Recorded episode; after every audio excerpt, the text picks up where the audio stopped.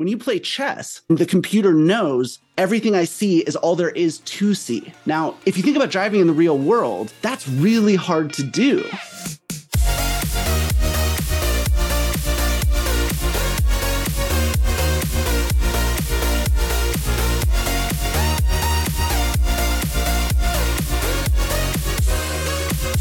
This is Living in the Future, a podcast powered by MediaTek that tells the story of technology that's leapt off the TV screen, transformed from fantastical cinematic science fiction to actual products that change the way we live and work.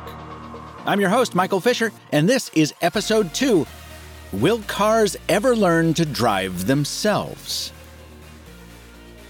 The first time I saw a car drive itself in a movie, I was probably seven years old, and it was a movie I wasn't supposed to be watching.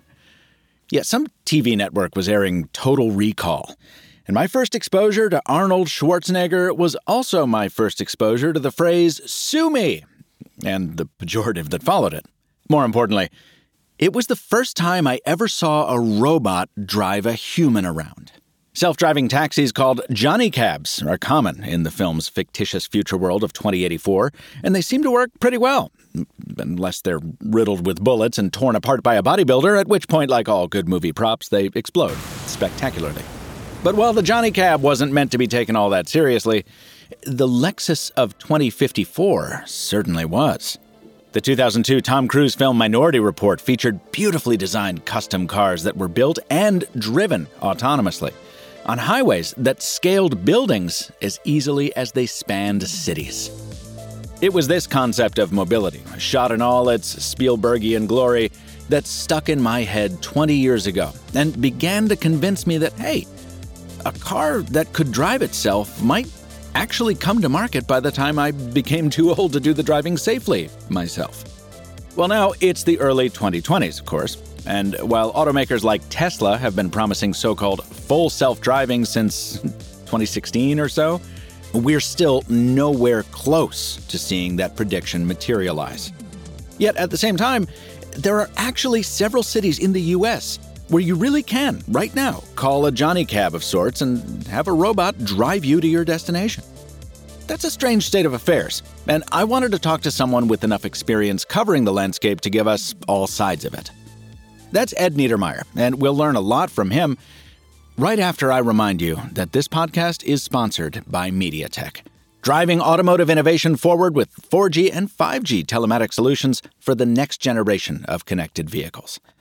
Whether you're a driver or a passenger, downloading driving directions, making a call, streaming the latest road trip tunes, or staying online some other way, MediaTek telematics keep you connected wherever you're off to next. Thanks to MediaTek for sponsoring this podcast.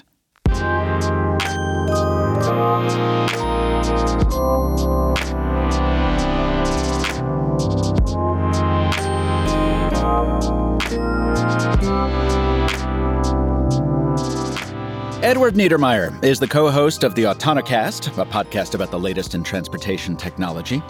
He's also the author of Ludicrous, the unvarnished story of Tesla Motors, and he's an expert in mobility innovation. Ed, welcome to the future. Yeah, thanks for having me. Thank you for being here. Now, I was going to ask when you know when autonomous self-driving cars were finally going to arrive, but by some measures, it, it's already kind of a thing, isn't it? I mean, we have Cruise, a fully owned subsidiary of General Motors, already offering driverless taxi service in San Francisco, Austin, and Phoenix. We've got Waymo, owned by Google parent company Alphabet, providing its own driverless taxis, also in Phoenix and San Francisco.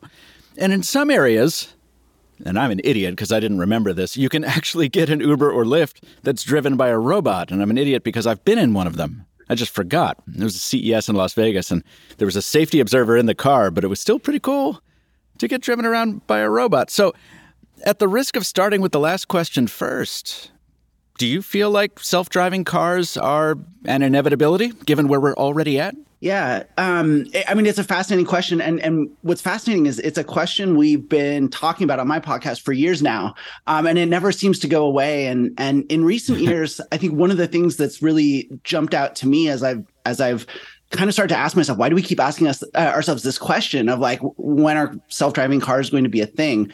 And I think the answer that I've come to is that you know when we say the word self-driving car, like we think of a car, and a car for us, you know, we we buy it, we own it, it does everything that we expect you know to, to need out of a mobility device right? It's our it's our do it all mobility device.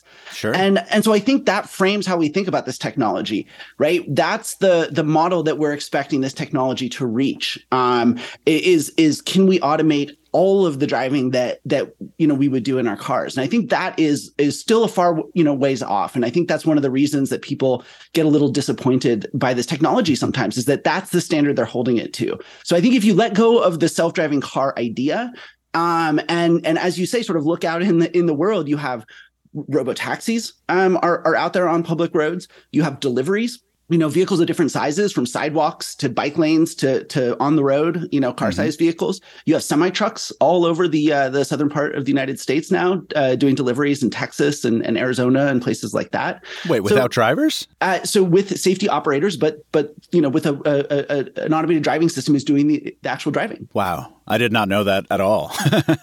so yeah, and then I heard you you've talked on the Autonocast about um, what like autonomous forklifts and stuff even as well, right? Yeah, yeah, and I think that's you know one of the things that that you know we're starting to understand now um, with this technology. It's been fascinating because the technology is developing really fast, but our understanding of it, believe it or not, is is continually developing alongside it. And, and what we're realizing is rather than thinking about these as cars, it's probably a good way to th- uh, to think about them as as robots instead, hmm. right? Because again, a car, whether you're going you know a mile in your neighborhood or you're going a thousand miles, you know you, you jump in your car, you go. It's one device that that takes care of all of your mobility needs, and a robot um, is something where you you're actually automating an individual task right? Yeah, there's there's a company, in fact, that's that's we're going to talk about in a second that that actually uh, allows you to bring certain of these features that we're going to talk about to a, a, different car, if I'm not mistaken.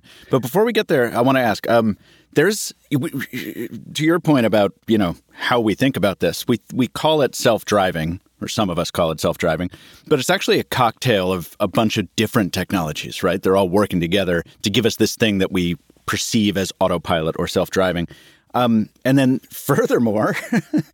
This is not going to be dry, folks, I swear, but we have to understand this. Furthermore, it's divided into levels based on its capability. So just can you give us that like 10,000 foot view real quick? Like what technologies go into what we call self driving and how do we organize them into levels? The tendency is you see a car where the wheel is moving itself and it's accelerating by itself and it's braking by itself. And we just think those are the things that I'm doing when I drive and therefore this thing is driving itself. Mm-hmm. And in mm-hmm. reality, when we drive, we do so many things that we're not even conscious of, right? And I think a lot of that is sort of in you know, understanding the road around us. Who are the other vehicles? What are they doing? Even predicting in our minds where they're going to go next, and and and deciding how to navigate through that scene.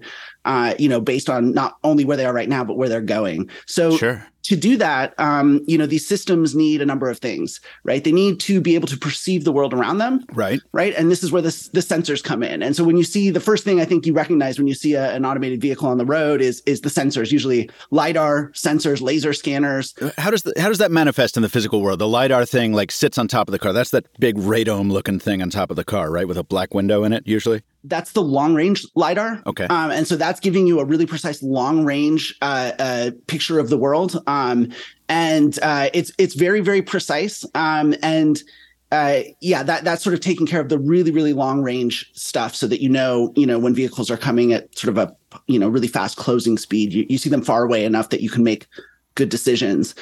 Um, and then uh, on top of that, you have you know oftentimes sort of medium and shorter range lidar uh, as well, which are these laser uh, laser scanners. Um, then you have radar. Um, as well, uh, which has been in cars for you know automated emergency braking and things like that for a while. I remember it uh, back in the '90s. A guy used to come into my restaurant that I worked at, and he was bragging about his BMW, and he told me it had radar in it. I'm like, where? Did, where? And it was you know behind the radiator grill or something. I'm like, cool.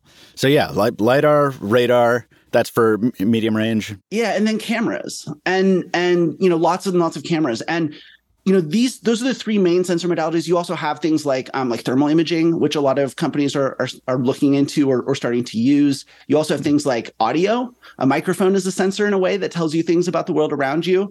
Interesting. uh, if a, if a if a car needs to know that um, there's a, a an emergency vehicle behind them, you can recognize that with a camera, oh. but you can also hear the siren. Um, sure. And in some cases, you can't see it, and so you need to be able to hear it. And then you've got those little ultrasonic things, right? The little things that are about the size of a quarter. There's usually eight or nine of them around the perimeter of a car. Yep, and those are for very low speed uh, maneuvering for the most part. Um, okay. But but in general, you know, each of these uh, sensors is um, you know has different strengths and weaknesses right? And so you know some of them are more expensive some of them are cheaper some of them are better for longer range some are better for shorter range some are better at night some are better at the daytime. Some are and and so like cameras you know are are really flexible um, for using um, you know different kinds of artificial intelligence to mm-hmm. recognize you know um, signs and things like that um, yeah. but it's also because it uses artificial intelligence it's used it's doing what's called inference or, or sort of making guesses and whereas you know with a lidar or a radar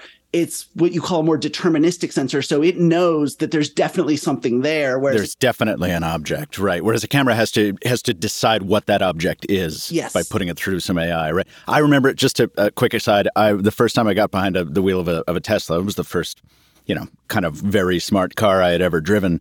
And uh, I saw the speed limit the, of the zone I was currently in, you know, in the cluster.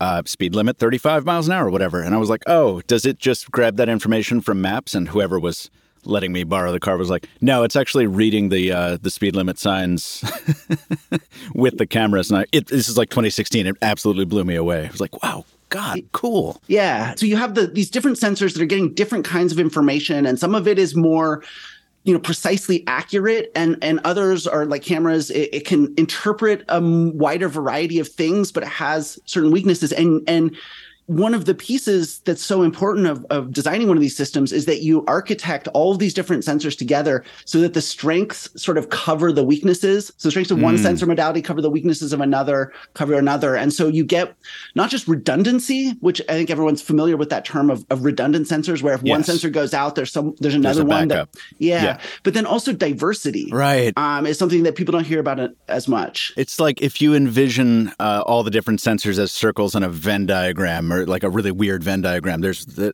in those overlapping sectors, there's not just redundancy, but there's more information as a result of the sensors combining their their information, right? That's right. And then, for example, at nighttime where a camera is not going to be able to see as well, you know, that's where a, a radar sensor and a LiDAR sensor are going to have advantages. Um, and then with different kinds of tasks, you know, one sensor will be better than the other. And, and, and that really really rich and this is where a lot of the cost of, of an autonomous vehicle comes from is is is all of these you know cutting edge sensors and the reason you need that is because you know fundamentally you know all of those sensors are, are, are routing data to a computer essentially right like mm-hmm. a, you know software that that interprets and understands what's going on in the world around it right and yes. essentially it's like build almost like building a model you know inside you know in a computer um, from all that all that you know uh, data, right. and then understanding okay, here are the different actors. You know, this actor looks like a minivan. This one looks like a guy on a motorcycle. This guy, and and then and then having to run prediction, like like not only yeah. understand what they are, but then be able to understand okay you know what is it capable of doing what is it mm-hmm. likely to do in the future and and sort of build this model and then and then decide how to move through it I saw that in person at another CES, actually in Las Vegas. I was the guest of Mercedes one year, and they took me for a drive in one of their autonomous, uh, you know, demo vehicles. And we, you know, they had rigged up this monitor on the dash, and I was the passenger, and I got to see uh, kind of an interpolated output of what the computer was was deciding about different things it saw. And I will always remember some somebody crossing the street in a crosswalk up ahead of us and I saw on the monitor this kind of wireframe of a human skeleton and they were pushing a shopping cart. And you could see all that, but in the computer vision and it was about 10 times a second making new decisions about the predicted path of that walking person. It was absolutely absolutely wild. Yeah. So I take your point about all these data feeds coming together and, and, then, you know, coming into a computer and having to, that's where the decisions ultimately happen, right? When you're closing on one of these targets and you're like, uh oh, or what did you call them? Not targets. that would be a very bad term. Uh, actors. Yeah, actors. Is, is, yeah. is, sort of generally how you, uh, or agents, you can call Got them. It. You know, it's really important to understand because, you know, you're using artificial intelligence and, and, and artificial intelligence is at the heart of these systems. And I think it's, it's one of the hardest technologies to explain to, to the general public, um, mm. Mm. just because there's so many different aspects to it and everything. But I think fundamentally and, and and also because there's just all this hype and it's so hard to tell you know what's real and what's not when it comes to ai and i think one of the ways that that helps sort of clarify all this is to think about where are the areas that we know that ai can beat humans like that can perform higher than humans and one of them is games like go and chess and in a sure. way, driving, you could think of it as a complex game in, in a similar sense to, to Go or chess, right? But the difference mm-hmm. is, is that when you play chess, um, you have perfect knowledge or go uh, of you both you and the computer the ai that you're you're playing against have perfect knowledge about the board where the game is being played. You can see all the pieces of course you see all the pieces and you know you know this piece can only move here this piece can only move here. You have so, so you can sort of reduce down the total possibilities. There may be millions literally millions of, of, of possibilities but that complexity is not unconstrained it, it has some bounding on it and and the computer knows everything I see is all there is to see. Now, right. if you think about driving in the real world, that's really hard to do, it's right? the opposite. Yeah, no, I mean you don't know what's around the next corner. You don't know who's what what any other player on the board is going to do. You don't even know what the board looks like beyond a certain distance. Yeah, and and and one of the cool things is you know these AV companies sometimes will show videos of the things that they see when they're out testing, and it's crazy. People in a guy in a wheelchair chasing a turkey, and like just the, the most random possible things you can imagine, and it, it illustrates right how hard this is, even for an AI that can cream any human on the planet, a game like chess or Go, will still really struggle with driving because there's so much unbounded complexity. And so you need those sensors mm-hmm. to, to give that AI as much information about the game, quote unquote, that it's playing, uh, so it can make the best possible decision.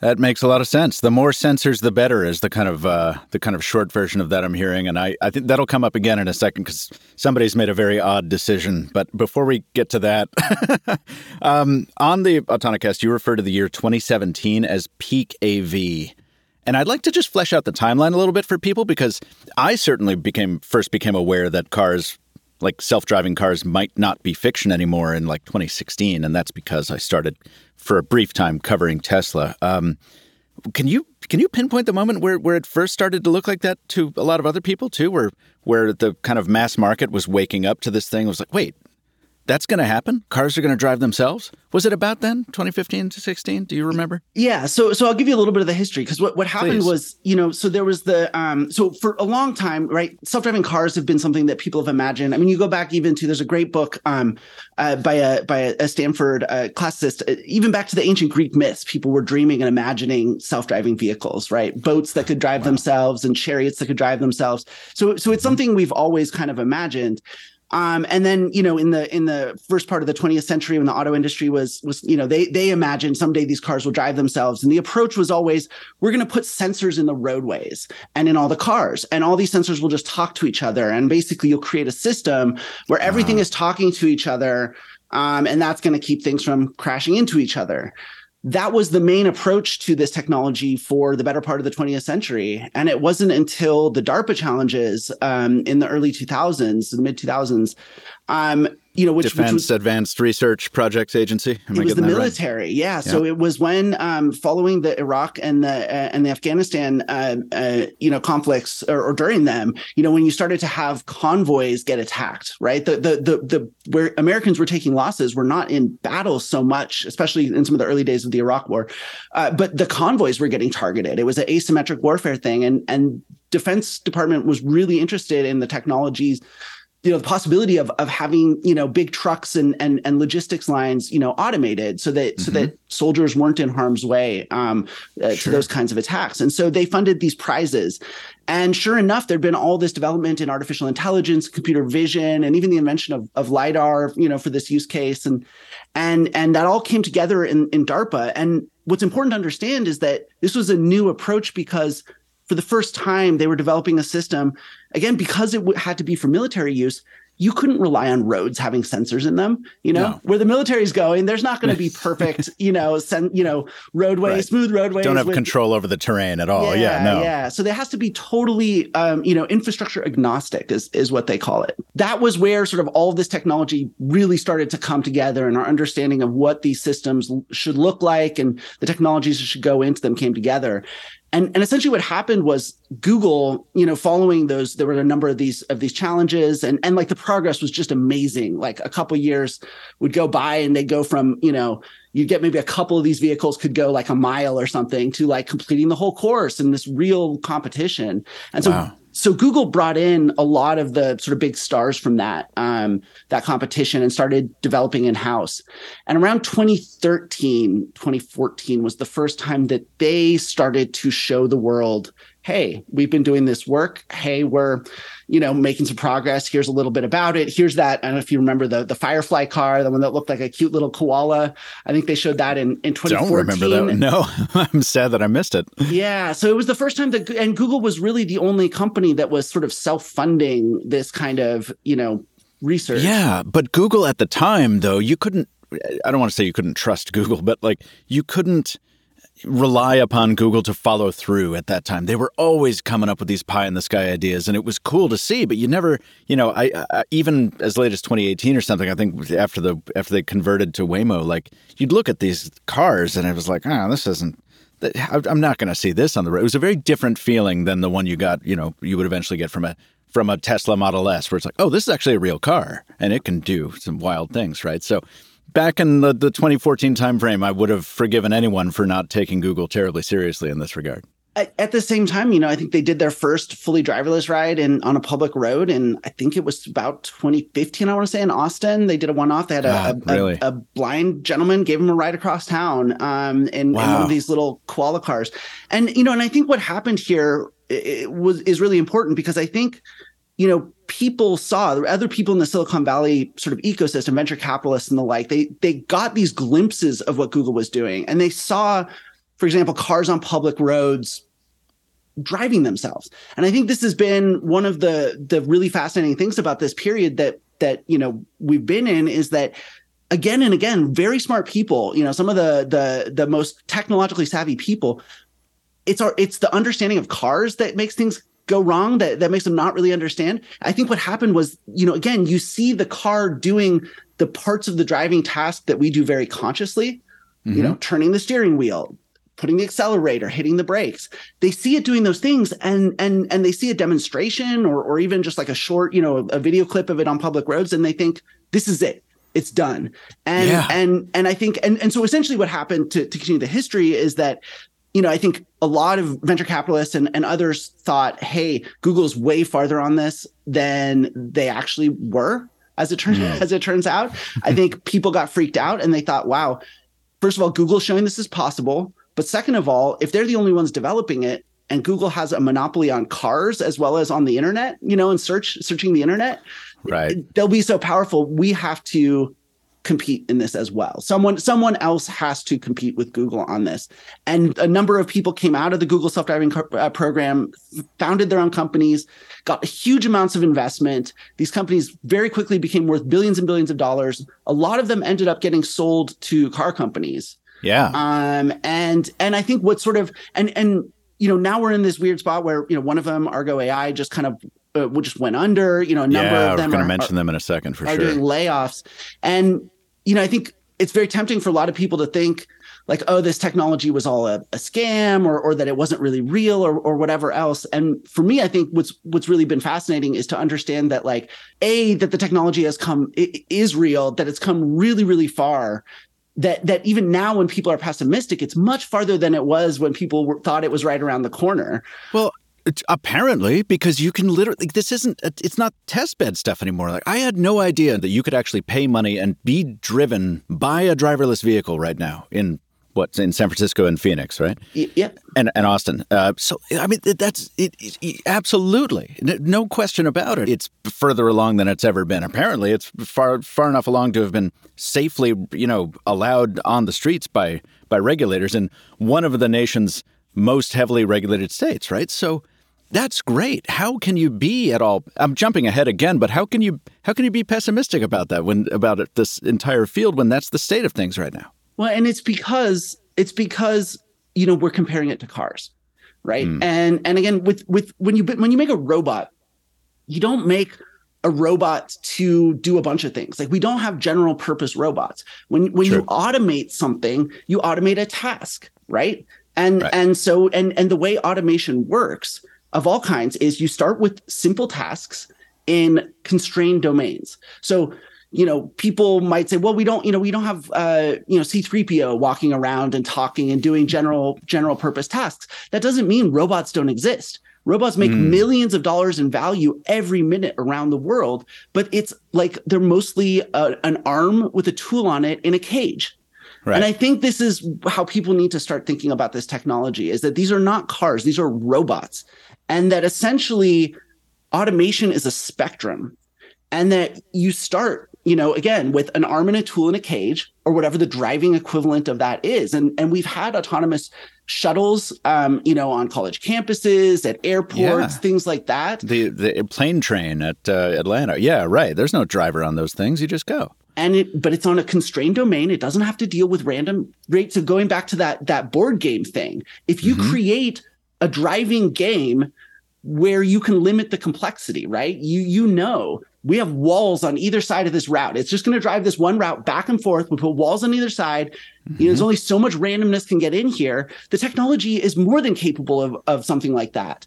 And and now it's slowly getting to the point where you can even say we can automate a taxi within a large chunk of a city. So, so that shows you, right? If, if you think of the very, very simplest driving task at one end at, uh, of the spectrum, you know, we're already past the point of, you know, it's not just fixed routes. It's not just domains, roads where it's blocked off from other traffic. We're talking about public roads, other kinds of traffic and and literally saying you know this taxi is going to operate within this chunk of the city and anywhere within that chunk you can hail it and be taken to somewhere else within that chunk that shows you how far along this spectrum of automation this technology is. Now, we're still but but the problem is we're still not at the point where you can just have this vehicle and again if you're going one mile or a thousand miles you get into it and it's that one vehicle can automate all that driving that's right. what we're measuring it up against and that's why we, we're still disappointed or at least some of us are that makes uh, an awful lot of sense. So the the analogy of the game board is particularly useful when you're talking about the San Francisco example, the Phoenix example. Those are very well, they're large areas, but they are still finite. They're limited. Yes. Again, for, for the artificial intelligence to work, right, you do, you have to constrain the problem area. In mm-hmm. addition to giving as much information as you can about that about that board. So again, so like if you have a chessboard that's a million rows by a million columns, right? That's going to be a much more complex game than than the standard yeah. one. And offhand, I don't even know how many rows yeah, of columns I was going to say how many would that? Yeah. but again, like if you want to think about how this technology is going to evolve, it's starting with you know those smaller chessboards, and over time that chessboard just gets bigger and bigger, bigger and bigger over time. Now, what's we we've been thinking about, or at least all of my experience with um, cars with ADAS, uh, which is what uh, something Advanced driver driver assistance systems. Advanced driver assistance systems. All the cars that I've, you know, experienced those systems on have had them integrated, right? It's like, you know, Mercedes builds one, Tesla builds one, and it's, it's they're, they're features of the car. Can you explain to me what Comma is? Because it, it's kind of, I haven't decoded it yet. It's You can kind of pick the car you want and graft driver assistant features onto it.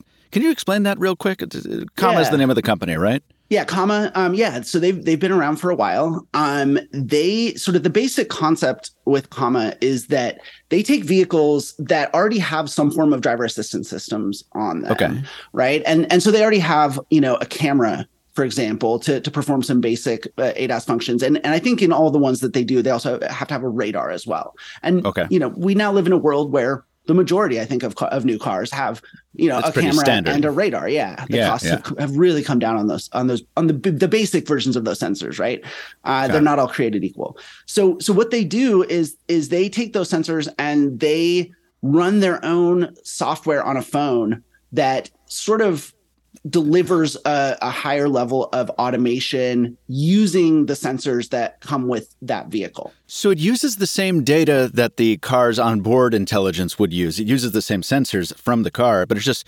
processes it through a different method. Is it literally like an app on an iPhone or an Android phone? Like yeah, yeah. So it's actually open source software. So so when they first came out, when when Comma was first sort of developing this this product, they they were going to release it as like a regular product that you just go out and buy. And NHTSA, the safety regulator, was sent them a letter and said, "We we have some questions about this." They didn't they didn't prevent them from doing it. There was no. It was just we have some questions about this, and rather than deal with all that regulatory stuff, which is a whole can of worms, um, you know, Comma chose to to kind of split this up, and they said, "We'll sell you the hardware, this phone that you sort of plug your car into, um, and uh, and then the software you have to get it separately as like an open source project." So interesting, which I think is a good idea because I think you know you want people with this more highly automated systems to be a little bit more savvy, um, sure. Because I think one of the risks that people don't understand about about ADAS in particular is that when you add more automation, but you're not that automation is not good enough where the human can just not pay attention anymore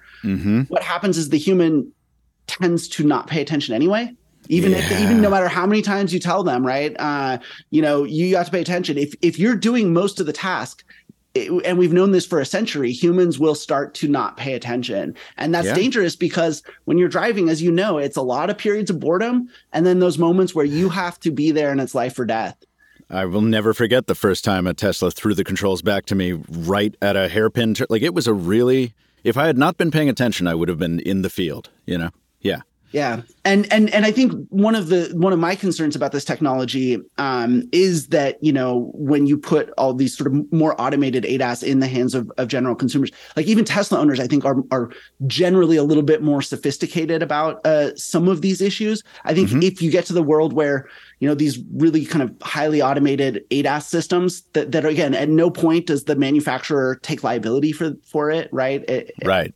Because there's always uh, that line in the thing. It's like you are still the driver, you are still responsible. Yeah, yeah, and I think that you know at scale, the the, the human factor risks there are are very real, and I think that's one of the the things we have to be careful. In part because again, just people have this very well documented tendency to see a car whose steering wheel moves on on its own and just say like, that's it. Oh, it's it's self driving. Right. Like it's got it. Doesn't matter what they say. They're just telling me, you know, these things for legal reasons. But I right. can tell. I see it. It's self driving, and then they treat it like it's self driving, and and bad things happen. Of course. Uh, speaking of human factors, whenever I, I rent a car with an ADAS system in it, I you know drive it to my family's house, and it spawns conversations with uh, some of the older members of my family, right, who insist that they would never trust a robo car as much as they trust human drivers. Which, of course, it's very funny to me because it's like the government reports attribute well over ninety percent of crashes to human error. So you know, I, I try to remind them, I'm like, a robo car is not going to get drunk. But you know, that's a that's a whole different argument. But the the reality is that we are at this moment very far from a world where driverless cars are, you know, safe.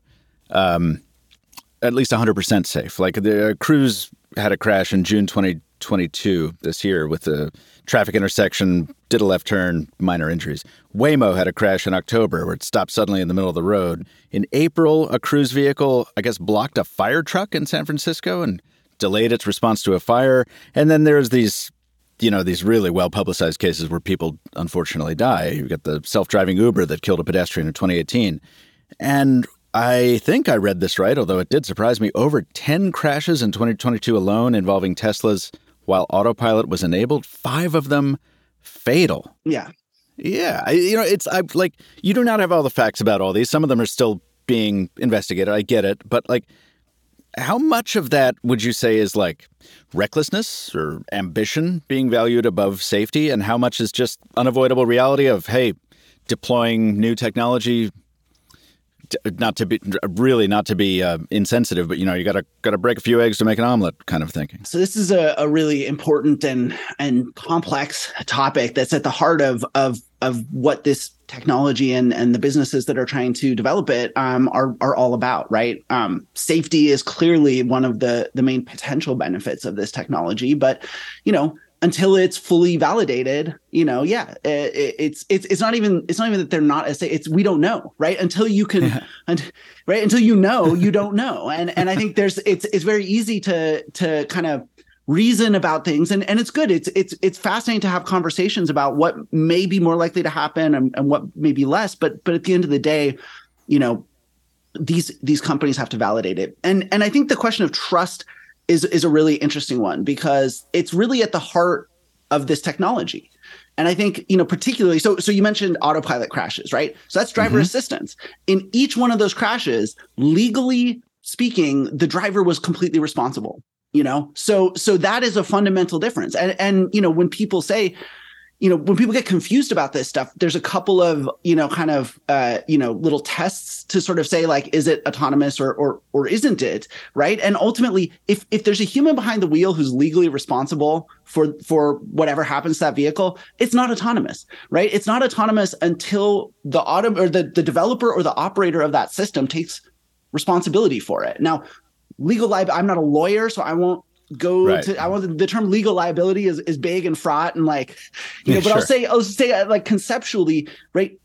Either the the developer takes responsibility for the system's actions or you do, right? And and I think that's the really clear line that people have to be super super unambiguous about. And and so with those autopilot crashes, arguably you know because ultimately legally it's it's the person behind the wheels fault or responsibility you know i think fundamentally you think of those crashes as some form of human factors problem because what was happening was that the automation was clearly like they were not staying engaged right, right. they were not doing their part and i think it's easy to blame those people behind those steering wheels right because you say well, it's a car and they say you're driving yourself like of course it's your fault and and right. again, legally, there's no ambiguity about it. Tesla says this is your, you know, you're driving, you're responsible.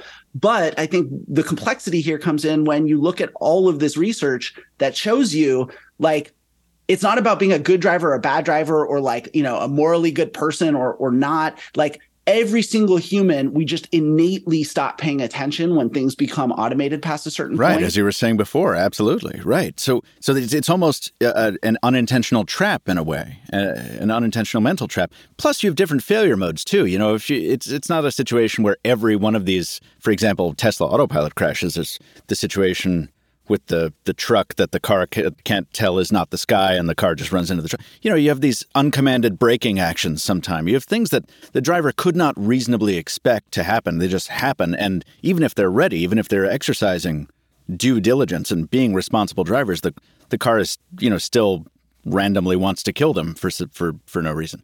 That's well, and, and, wild.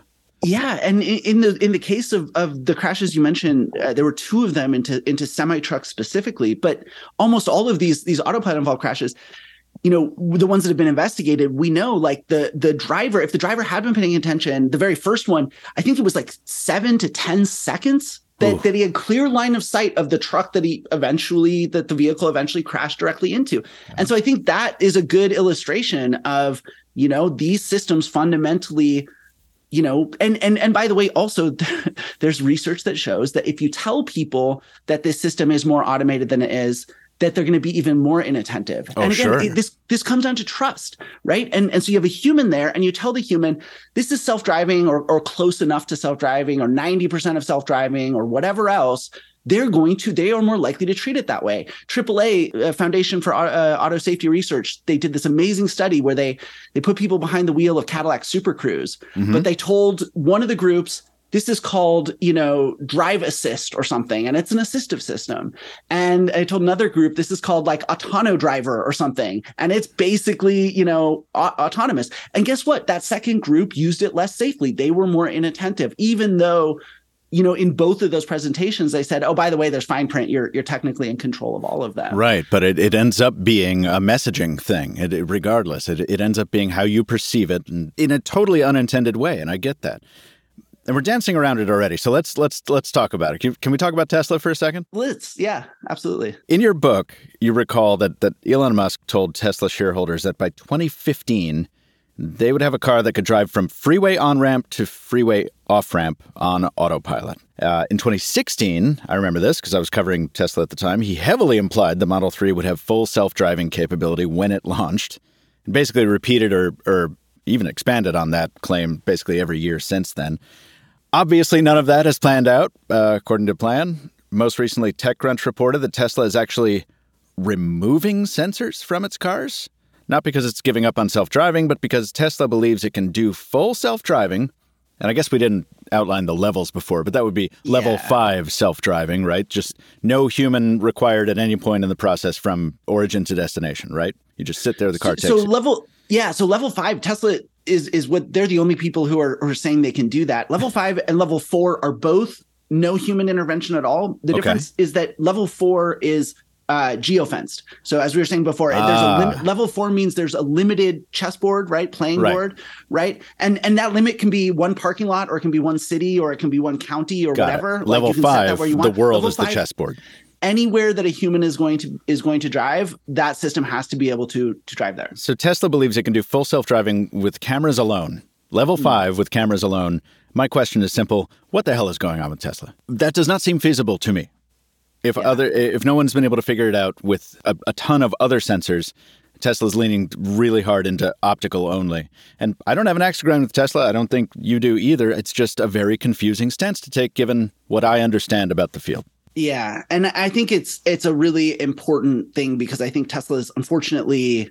I, I think what they're doing is wrong, um, and I think that one of the ways it's wrong is that it, you know they kind of have been pushing a lot of misinformation, Hmm. uh, and it's really unfortunate when someone like Elon Musk, who not only has the biggest platform, you know, basically of anybody at this point, uh, but in particular, right, who who has this credibility as a scientist or as a man of science, at least, um, that he pushes such misleading information is really is really disturbing. So so we've been talking about sort of you know some some of the factors around this around this technology that are really important. And and one of them is you know making sure that your your your game board is not too big right, Right. That, that you have you're able to constrain an operating domain that you can have a high level of certainty that everything all the weirdness and randomness that you're going to see in there is still not as weird and random as all the weirdness and randomness in the entire world Right. right right and and um and the other is that that you have sensors that that provide you a really good sense like you have a high level of confidence that everything that you need to be able to see on your chessboard that that you're seeing it. So these are two really important factors. And when you look at what tesla's doing what they're saying is that a their their game board is the entire world right? And Mhm. b that that they can do it instead of using lidar and radar and cameras and and having all this overlapping redundancy and and diversity in their sensor suite that they can do it with just cameras alone. And like it's it's very frustrating because it violates i think the the sort of most fundamental thing that people need to understand about this technology which is which is what we've been talking about that it that it is automation that it's more like robots than cars. And and I, you know it, it's frustrating as as someone who you know talks to people in the sector and i hear people you know brilliant people who, who worked on the darpa challenges and they're so frustrated because no one wants to to pick a fight with elon right? Right. no one wants to be in that position. But at the same time you know this work that they, this technology they've helped you know develop and and really create in, in in some of these cases you know he's out misrepresenting it. And um it's it's just unfortunate. And the reason he's getting away with it also ties back to i think something we've been talking about which is that Elon Musk is selling what people imagine in their heads when they when they hear the word self-driving car. Yes. And it's because instead of building a mental model like we've been discussing, where we think of autonomous vehicles as being more like robots and more like a, a spectrum of automation and, and, and that way of thinking about it. When you say self-driving car, people hear the word car first. That's the that's the point of familiarity, right? Because who knows what self-driving self-driving, I mean, right? Like like like the details of that technology. That's why we're having this this conversation right? It's it's it's it's a fascinating but like difficult to understand thing. The car part is easy. And what people don't do is they don't think about the fact that a car fundamentally as a consumer anyway it's something that we own and it's something that that takes us anywhere we want to go hmm and I think those two things, right? The cost of the sensors that you need to do this safely, all those LiDAR, all those radar, all those cameras. And by the way, also just the need to like constantly be calibrating and making sure these very complex systems, the technology is not at a point where we can really own all that. Like the cost is prohibitive and also just the maintenance and everything is is is not something that a normal human wants to to have to deal with. Is that conceivably part of the reason that Tesla wants to take these additional sensors off? Just for oh, just, 100%. Yeah, just to, to Yeah, for yeah. better margins and to reduce complexity. No, because it's the only way to make this technology work in their business model. Hmm. They sell cars. Hmm. And so they have they have no choice. If they want to sell you self-driving, they have to make it cheap enough that you look at it that it doesn't cost literally more than the car. If you took if you took a hardware suite off of Waymo and put it on a Tesla, it, this the hardware alone, I am just guessing here, but it would be about as much, if not more, than than than most Teslas. Jeez. All right. And so, so is it possible to do what Tesla says it can do? Is it possible to use no. only cameras and AI to, to make a level five self driving car? So so is it possible, right? Like like when you talk about possibilities, Yeah. you have to be fair and say like in theory it could be done, right? There is no there's not anything that we necessarily know that like makes us positive that it, it absolutely could not be done. And so we have to say yes, it's possible. But does that justify six years of taking you know ten you know ten thousand dollars or more from from lots and lots of people with the promise because what Elon's selling is a specific promise. It's Mhm. this car that you buy now is going to operate camera only level five. Like Right. We're going to do it with a software update. It's the thing you already own. If as long as you pay that extra 10K, we're going to give you a software download in the future that'll enable this. Right. Yeah. And I think people have been a lot of, you know, there's a lot of Tesla critics out there. And I think uh, you know, there's a lot of things that are, you know, I wrote a whole book that that is considered fairly critical of Tesla. Mhm. Um, I really shied away from using the word fraud or scam or whatever up to the point of I think full self-driving. I think at that point it, it, it is to me a pretty unambiguous scam. But I think there's a little bit of history too that's really worth knowing because you know, back in 2013, when Google was just about to start showing this car and sort of come out and, and talk a little bit publicly about the development they were doing, and we didn't find out about this until years later, um, Elon, Tesla was once again in financial trouble. Elon went to his buddies, Larry and Sergey, the the, the founders uh, of, of Google, and basically negotiated a handshake deal with them that where they would buy Tesla. All right. And up to this point, he'd never talked about autopilot or self driving or any of this technology. Tesla had always been just purely an electric vehicle company. And then all of a sudden, he has this handshake deal. There's a lot of, of, of maneuvering going on here. But if you remember in the first quarter of 2013, this is when Tesla stock started going crazy. And basically, they borrowed money and paid off their government loan, and the stock started going crazy. Elon didn't need this deal with Google to save the company anymore. And so he walked away from it. And that was the point at which he started talking about about self-driving. And to me, it's of course, you know, the high-level negotiations between Elon and Sergey and Larry, like no one's no one's talking to reporters about what those conversations were like. But it's very obvious to me that he got some kind of glimpse of what of what Google was doing. Now, here's the really interesting part. Up to that point, up until just months before this, Google had been working towards deploying their first product, which was a level two driver assistance system called Autopilot. Based on LiDAR. Uh, they were using lidar. They were using a, a number, you know, a, a, a, sort of we call a rich sensor suite, not just this camera only approach that, that Tesla's doing. But they called it autopilot with a capital A and a capital P, Got it. right? And and they did this test. They called it the I think they called it the the Larry 1K. Uh, Larry Page had set this challenge: do a thousand miles around California and all these different domains with this level two driver assistance system. You know, so they proved like this thing can it's sort of like when you see autopilot or even full self-driving today. You know, it was in downtown San Francisco on Lombard Street in 2009. Jeez. You I know- no idea. Yeah, and and most people don't. And and so and so they had this thing called autopilot, but over the course of 2012, so right in the lead up to this negotiations with Elon, they decided to start testing it. They they'd they'd uh, testing it uh, um, with their employees. It's called dog fooding, where Mhm, yeah. they've done the the sort of initial validation, which was that Larry 1K, and then they said, okay, we want to get just normal Google employees, not necessarily even engineers, to start using the system on their commute. And we're going to see what it's like for consumer, you know, regular people to actually use it. And what they found was precisely what we found with autopilot and, and a number of other things, which is that they people just did not pay attention. Right. People were putting on makeup, people were eating food, people pulled out laptops. oh, right? yeah. Yep. and and it. so what's so what's fascinating is that is that and to me this is just you know the how the narrative just very clearly looks elon saw this he was worried like everyone else right as soon as they found out what google was up to that oh my god these guys are going to blow you know this technology is going to blow every car company out of the water evs are going to be the old trend avs are going to be a new thing and autonomous he, vehicles, AVs, yeah. autonomous vehicles, yeah. And and so he literally and and Google at this point had decided we're not going to take autopilot to market because we are worried about this human factor safety issue. Sure. We are worried that humans, no matter how many times we tell them they have to pay attention, they just don't. And what what Tesla did was they developed, they didn't steal the technology, they developed their own version of this, right? right? Pointedly they, they not based on LiDAR. They went optical, right? Yep. And they used Mobileye as a partner, Israeli company, computer vision pioneers. Um, and and for their initial version of it what they didn't do was add the driver monitoring they did not they he had to have known why google they he, right clearly he knew google had this this system called autopilot he must have known why they didn't bring it to market which were these safety concerns and what i think is really troubling is that when when Tesla decided, okay, they won't bring it to market, but we will, they did not add more of those driver monitoring and other kinds of safeguards, which went on to contribute to deaths. You're talking about the could the driver monitoring stuff like the camera that looks at you and makes sure you you the driver have a gaze that is looking out the windshield and not down at something, making sure you're not falling asleep, making sure your hands are on the wheel, etc.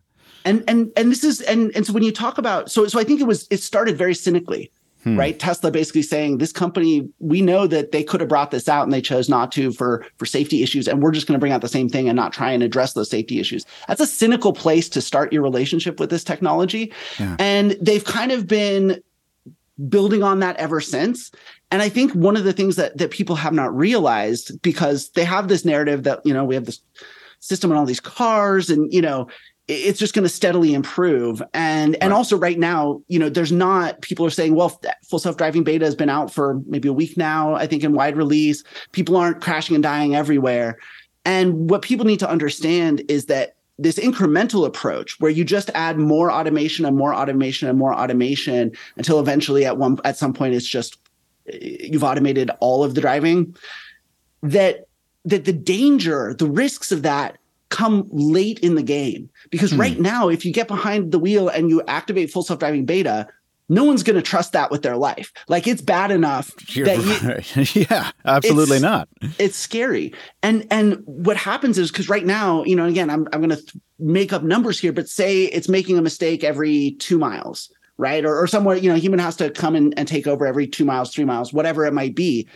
The risks start to really kick in when it's one mistake every 100 miles mm. or hmm. one one mistake every 1000 miles mm-hmm. right because think about it as a driver you know if something if your job is to sit there and babysit a system if it's making a mistake every five minutes, that's easy because you know, like you just never let it be. You never stop watching that kid or that robot or whatever it is, right? Right. Um, but when it when all of a sudden you can go three hours without a problem, well, you might turn on the TV, you might look at your phone, you might be doing something else, and then when the bad thing happens, you know, so so I think that approach is really fundamentally flawed, mm-hmm. uh, and especially because until you reach that point of of true autonomy, what's the benefit?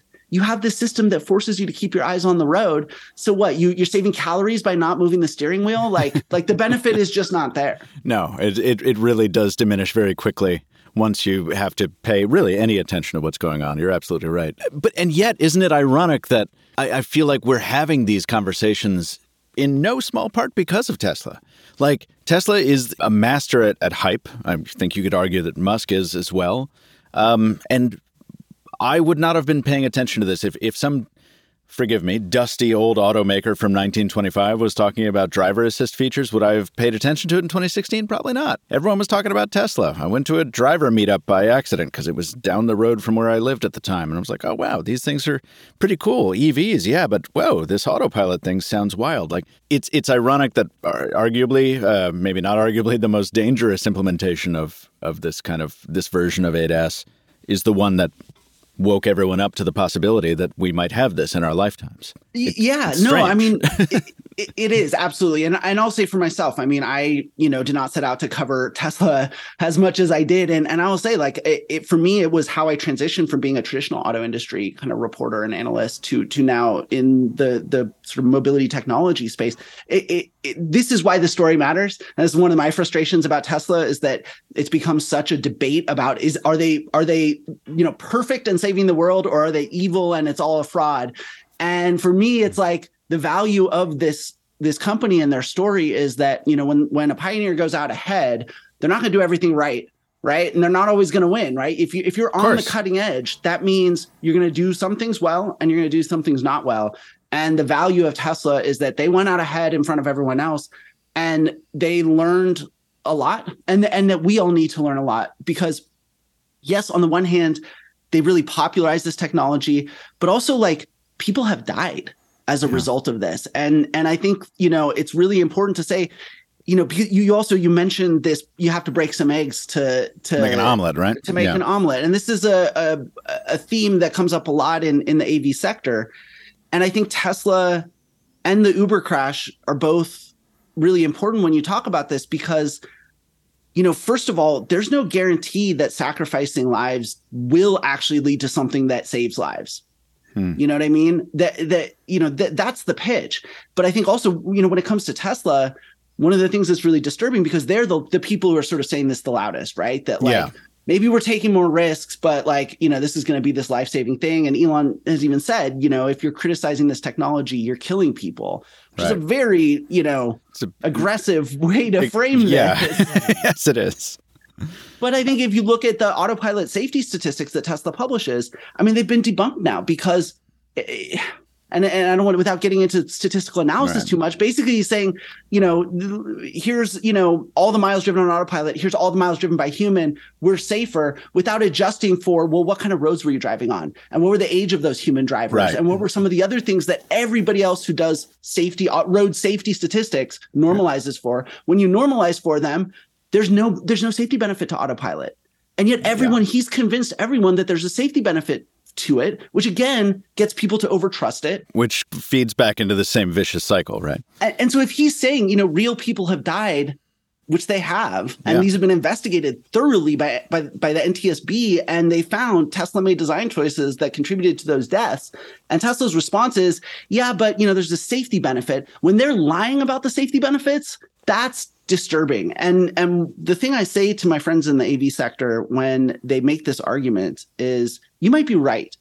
It, this might be a situation in which you know human lives have to be sacrificed in, in order for there to be some really fundamental uh, safety improvements but you know there's also a lot of ways we could be improving auto safety that don't require anybody to die hmm. and mm. you know you have to be sensitive to that and i think you know the av sector has not done itself a lot of favors by by by presenting this argument because they're kind of saying you know you know we like they, they, there's not a lot of self-awareness around the fact that you know if you really just care about safety you're not going to you're not to um, you know swing for the fences and say like oh well maybe people will die but you know maybe there's this huge benefit you take step by step data driven right. you know measures to right. like fix the known safety issues and that this whole argument is really off-putting for people who are serious about about safety because you know, it's a principle for them.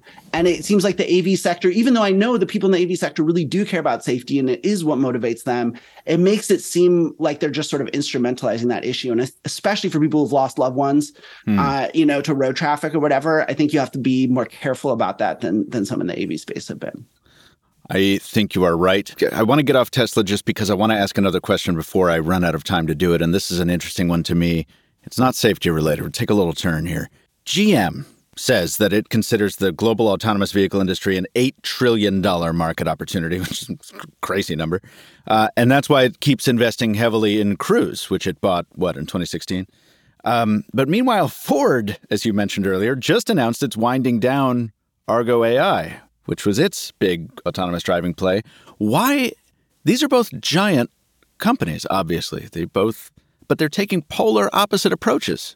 Why is that? Do you think? Well, there, there's probably a lot of factors. Um, you know, I think one is uh, so at, at, Argo, which was the the company that Ford had was sort of the main investor, and they also had a partner, Volkswagen, in that company. And I think when you have two major automakers partnering, eh, historically that those relationships are are difficult, right? Yeah, um, sure. I think that may have been a factor uh, here. I don't have like a lot of super inside information, but I think that mm-hmm. may have been a factor.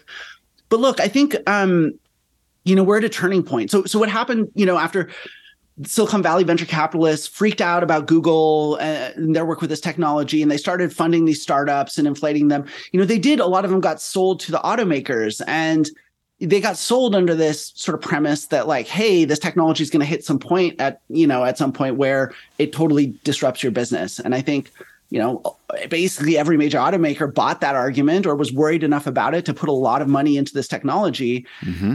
and i think now there's sort of a turning point of you know do you you know do do you sort of continue to invest in this at a strategic level or do you focus on your core business and so I think one of the things, you know, when I first started writing about the auto industry, it was in 2008, and and you know, you had companies going bankrupt left and right, including right. GM and Chrysler, right? Yep. And Ford was the only American car company that didn't, and it was because a year before, in 2007, they or six, they they basically mortgaged everything they had, including their logo. They literally mortgaged their logo to Jeez. raise as much cash as they could to get through this this this downturn. Downturns are what kill car companies. Uh-huh. And so I think Ford is a car company that over 100 years of, of survival, they've just learned to make really hard choices, even if they think strategically it might not be the right one. If they just know if we don't survive this downturn, then the strategy doesn't matter, huh. right? And I think GM doesn't have the same tradition with that that Ford does. So it's a corporate culture difference, really, based on different experiences over the years.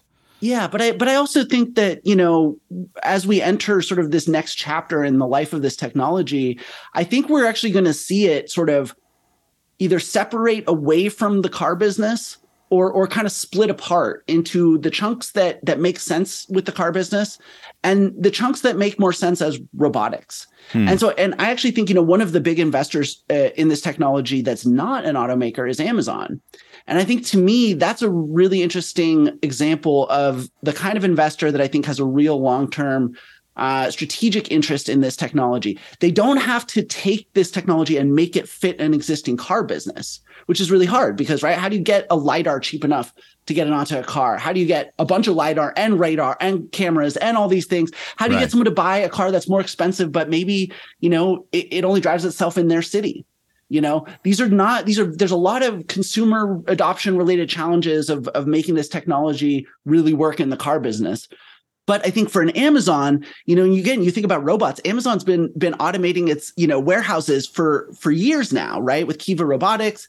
And and it's such a natural step for them to start saying hey we've got these semi trucks that drive back and forth between this warehouse and this distribution center all the time. It moves millions of of dollars worth of goods every trip. There's a lot of value, you know, to hire a new experienced truck driver, you know, that starts at $100,000 now. Right. You know, even then it's getting scarce. Well, let's automate that truck line. Let's find the parts of our logistical network, which is huge, and basically consume this autonomous vehicle technology ourselves like we're the you know they're both the mm-hmm. investor in it but i think potentially the customer for it. Every time it's i wish we had more time to talk about this but really what i wish is that i was a little more qualified to talk about this because the more technology like this like self driving cars I talk about. And you bring up Amazon, which of course makes me think of delivery drones even. And you know, it makes me think of all the of all the jobs that are not going to be there anymore, just like the old McDonald's example of, oh, if we automate the fryer, then we can get rid of these very expensive human employees. And it's gonna be really interesting to see what um, new economy arises. Uh, I, for the second episode in a row, I'll remind people I'm a Star Trek fan, and there's a potential future out there where nobody needs a job, but you can have a job if you want it. But really, there's not enough to go around. So uh, you know, it's it's going to be a whole different podcast where we talk about what that potential future utopia looks like. And I'd love to think about what I would do if I didn't have a job, but I don't think I would like it because I like my job anyway. Uh, Just to, if I can riff on that for a second, the, yeah, sure. To, and it goes kind of full circle to to the theme we've been talking about here about Please. automation versus cars, because right, if you think of of the industrial revolution and and mm. every everything that you could you think of of an example where a human doing a job was replaced by a machine of some kind it's always looked kind of roughly the same in that it starts with the hardest jobs, the dirtiest jobs, the most dangerous jobs, the ones that humans don't like to or want to do. Right. Long haul trucking, is like a good example of this. People don't want to do this. Why they have to pay people so much money? It's it's it's a terrible job if you want to have a family, you know, mm-hmm. which a lot of people do. And and you know, you think about so so Caterpillar for 10 years now has had autonomous driving trucks in the middle of nowhere uh, driving to and from their mines. These are giant, these are like, you know, trucks Monster the size of a, a small houses, house. Right. Yeah Yeah. And they're out on a road in the middle of the desert in Australia. And they've been doing it for 10 years, making money because, again, it's that constrained domain. There's no traffic, it's high value, and it's jobs that people don't want to do. Right. And so I think, you know, hmm. the way to be optimistic about these futures, and, and, you know, of course we don't none of us know what the future is going to be and and you know we hope that it's good and we hope that everyone who's building the future you know is really thinking about you know how they're building what they're building so that the future really is good. But I think historically, that's the pattern of automation. Machines tend to take the jobs that we don't want, that right. we're worst at, that are repetitive, that are hard on our bodies, that take us away from our families, those sorts of things. And I think, you know, some kinds of driving are like that. Um, and I think those are the places where we're going to see this technology start and that I think the kind of driving, the very, very last pieces are the kinds of driving that we just do because we want, you know what I mean? Absolutely. Where we actually enjoy driving. And and I think those are also some of the most hard ones to automate in a lot of ways because oftentimes it'll be driving up to go skiing or out into mm-hmm. the, you know, I love to go camping out in the desert in my truck and things like that. Right. Um, and and you know, those are the things that humans do well as it is, and we don't need something to come along and fix that. But hopefully, you know, some of these really hard jobs that involve driving are ones that we can automate and allow people to then sort of move up and and and do things that that allow us to to leverage our human strengths and not just try and compete with robots on the things that robots are better at. Speaking of, this will be my last question to you. If you had to guess, within your lifetime, within my lifetime, are we going to see a level 5 capable self-driving car offered to consumers? I'm I'm very skeptical. I, I don't think so. But I also think that, you know, with a number of technologies, autonomous is just one of them. I think with battery electric technology as well, we are entering the end of a, a chapter in our relationship with mobility. I think the last hundred years, you know, we become very used to the way ways of getting around that are enabled by gas powered privately owned vehicles and there's a lot of great strengths to them they've got a lot of superpowers. But both electric and autonomous vehicles have a lot of different superpowers um, and and aren't as good at the things that that, that gas cars are, are really good at. And so i think we have a very fundamental shift in our relationship with mobility coming. And my hope is that we can lean into this idea that sometimes it's going to be uh, you know best to jump on an e-bike. Sometimes it's be best to get a ride from a, a robo taxi. Sometimes it, it, might be best to, you know, take a autonomous sleeper bus or something. Um, and, and I think we're going to need to get used to consuming mobility more uh, intentionally and more consciously instead of just always going to our car to solve all of our mobility uh, uh, issues because that car is is it does that well and we're used to that and that's easy but it's also very inefficient in a lot of different ways and it, it really constrains us. And so for me you know moving into a better future is really about embracing a new relationship to mobility and con- consuming mobility consciously instead of just always getting in the car and always just having that solve all our problems. And so hopefully we won't need a level five self-driving car that consumers can own because we will be able to, to go on this journey and, and, and really sort of enter a new sort of Cambrian explosion of new diverse ways of getting around. A thoughtful answer from someone who's thought about this a lot. Ed, thank you very much for your time, for your well devised thinking on this. Uh, folks, once again, the book is Ludicrous, the unvarnished story of Tesla Motors, and the podcast is the Autonocast. Ed, once again, really, really appreciate you for coming on. Thanks. My pleasure. It was a lot of fun.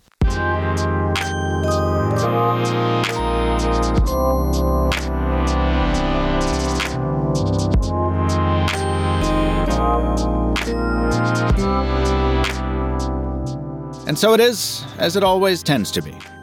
The sober, rational take is that we'll be in this in between zone for a while. With increasing numbers of specialized self driving vehicles, the big fishes in umpteen small ponds across the world. The dawn, the dream of full autonomy still seems, well, quite a ways off. Probably a good thing if that future looks like that of the firebomb Johnny Cabs. But I can't help but feel a little sad when I think that the actual Lexus of 2054 might not quite measure up to those of Minority Report. Still, if San Francisco and Phoenix can have robot taxis, then I gotta believe that sooner rather than later, they'll be coming to cities like mine, New York. If you have thoughts on the current state of self driving or the future of same, please feel free to tweet them to me. I'm at Captain Two Phones. And thanks once again to Ed Niedermeyer for his energetic insights. His book is Ludicrous, the unvarnished story of Tesla Motors, and he can be found tweeting as well at Tweetermeyer. Until next time, thanks once more to my sponsor MediaTek, and thanks to you for listening. I've been Michael Fisher, and I'll see you in the future.